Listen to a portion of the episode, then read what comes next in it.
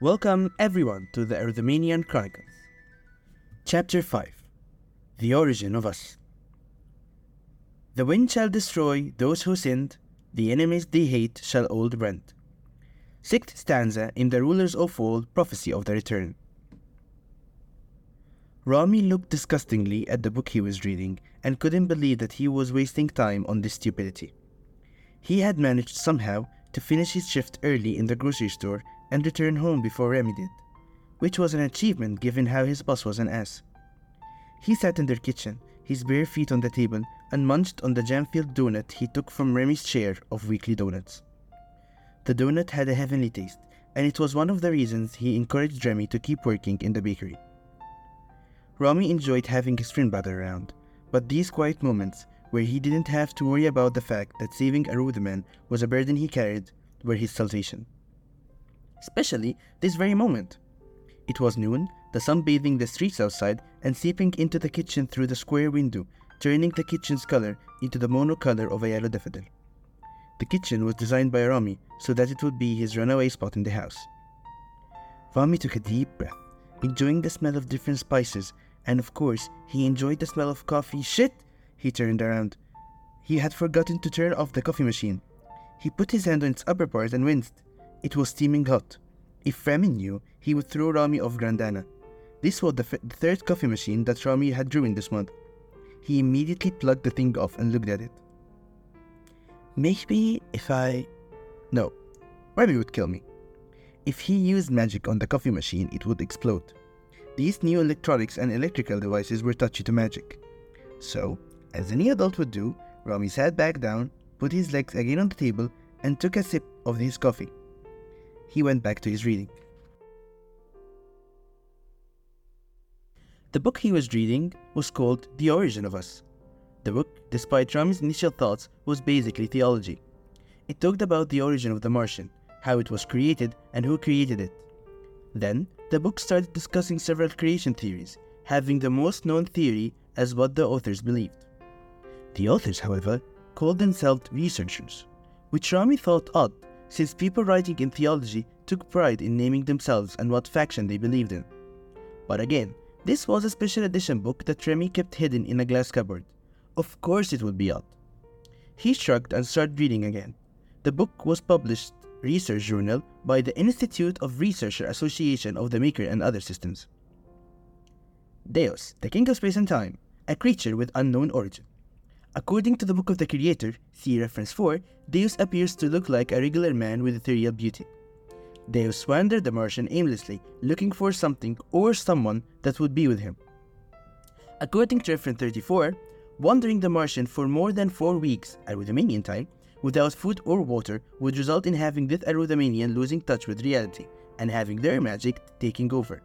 And as days pass after the four week threshold, this Arthumanian's magic would start leaking outside, forcing their physical body to deteriorate until it becomes the husk of a body, moving by the sheer will of magic only.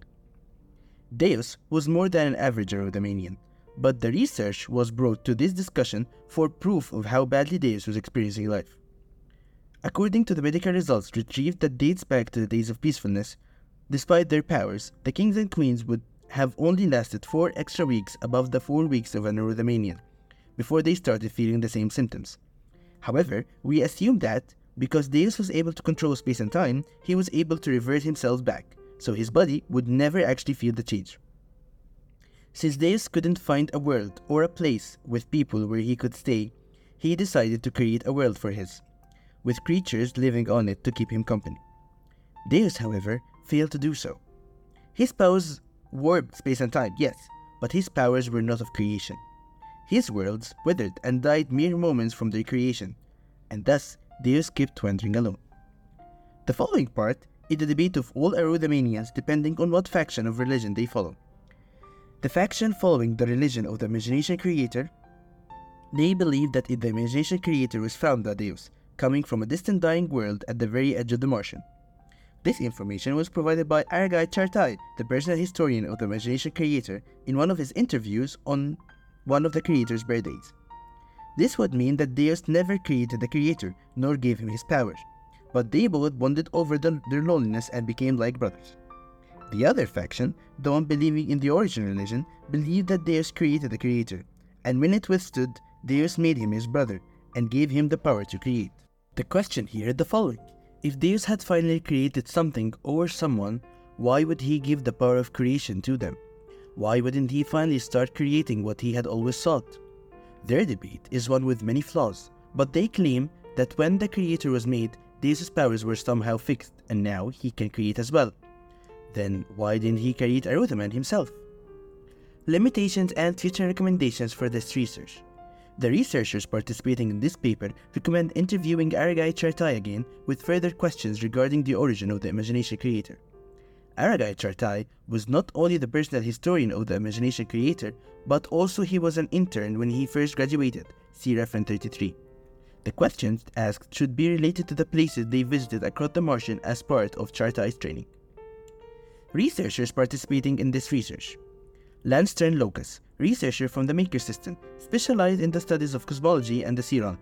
Locus used to attend the Colosseum before graduating and pursuing his career.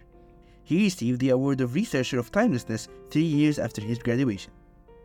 Utrama Remizel, researcher from the Erudamanian system, specialized in the research of history, prophecy understanding, and analytical studies of the Siran. No further information is provided about this researcher.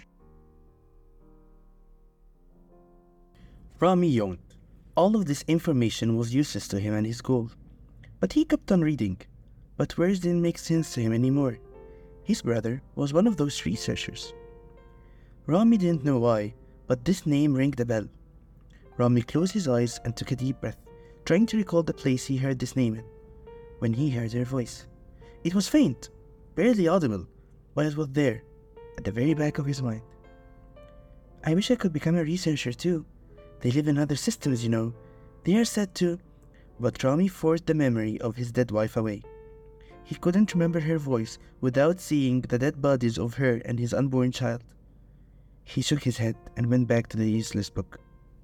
Hours had passed, and he would occasionally glance at the door, and Remy wouldn't come. Ramy knew that Remy was resourceful, and if something had happened, Ramy would feel it. But then he couldn't put Remy in a situation where he had no one to help him. Besides, they have a ball to attend tonight. Didn't they? Ramy got up and bumped into Remy's chair. Remy was sitting behind him, his face red with anger. Ramy blinked, looking at his twin brother in clear astonishment. How long had this bastard been sitting here? Ramy put the book down and folded his hand over his chest. You should announce yourself, you know. I almost lost my shit when I didn't see you coming in. But Remy's eyes were on the book, which was positioned in a triangular shape, and the spines had wrinkles. Ramy thought that this would be the end the wrinkled spine, and the soft, baby blue leather of the book and Ramy's fingerprints on it. Ramy cleared his throat, trying to master his indifference, and said, Yeah, this book is not as useful as I thought. Remy raised his hand and moved his fingers, one at a time, to close his hand uh, in a fist. The book jerked, and then slowly the spine started getting mended, the fingerprints removed, and the book closed itself and fell on the table. Robbie grinned at Remy. Nothing to worry about then. Now, where the hell were you, and why didn't you and why didn't you tell me when you came in? Firstly, Remy moved his chair and took the book. Thanks for worrying. Secondly, you should ask before taking books from my collection. Thirdly, you deny me knowledge, brother. I deny you invading my privacy, yes. Thirdly, I had to take over for Jarton. His wife was giving birth and I couldn't just leave. And when Remy finished, he looked up at Ramy his eyes widening. Ramy, I. Ramy raised his head and shook his head. We can't walk on eggshells all, all of our lives, Ramy. But Ramy didn't seem convinced. And, if he was being honest, Ramy didn't convince himself either. Five years ago, Ramy had lost his wife and his unborn child.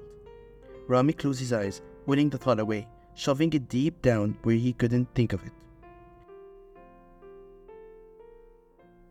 Remy touched his hand and Ramy opened his eyes. Remy said, They will be there at tonight's party, Ramy. Are you sure you want to come? Ramy knew that they would be there. The murderers would be there. But if Ramy wanted to avenge his wife and child, he had to have patience and play this game correctly. The prophecy of the return had started. The outworlders had arrived. And today, Ramy had to be there to see the demonstration the murderers had to show them. The party was for the most influential people in Grandana, and of course, Remy was on top of the list. The murderers, who called themselves L'Entrances, had heard of Remy's growing popularity among the people at the Creator's Angel.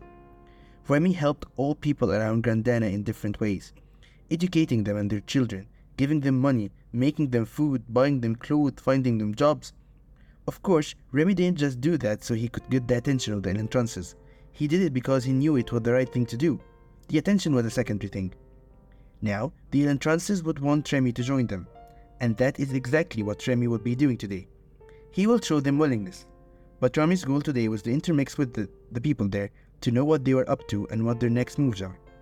Of course, Ramy was to show willingness too, and to show a friendly face to those who took his most precious treasure away from him. Yes, Remy, I'm sure. I'd be a bad guardian if I didn't do so. Ramy managed to smile. Besides, I can't let you have all the fun of bringing these bastards down alone now, can I? Remy reluctantly smiled. Then he frowned. Did you eat from my donuts again? I need to change, don't you think? And just like that, Ram- Ramy tiptoed to his room, hoping Grammy wouldn't throw something at his head.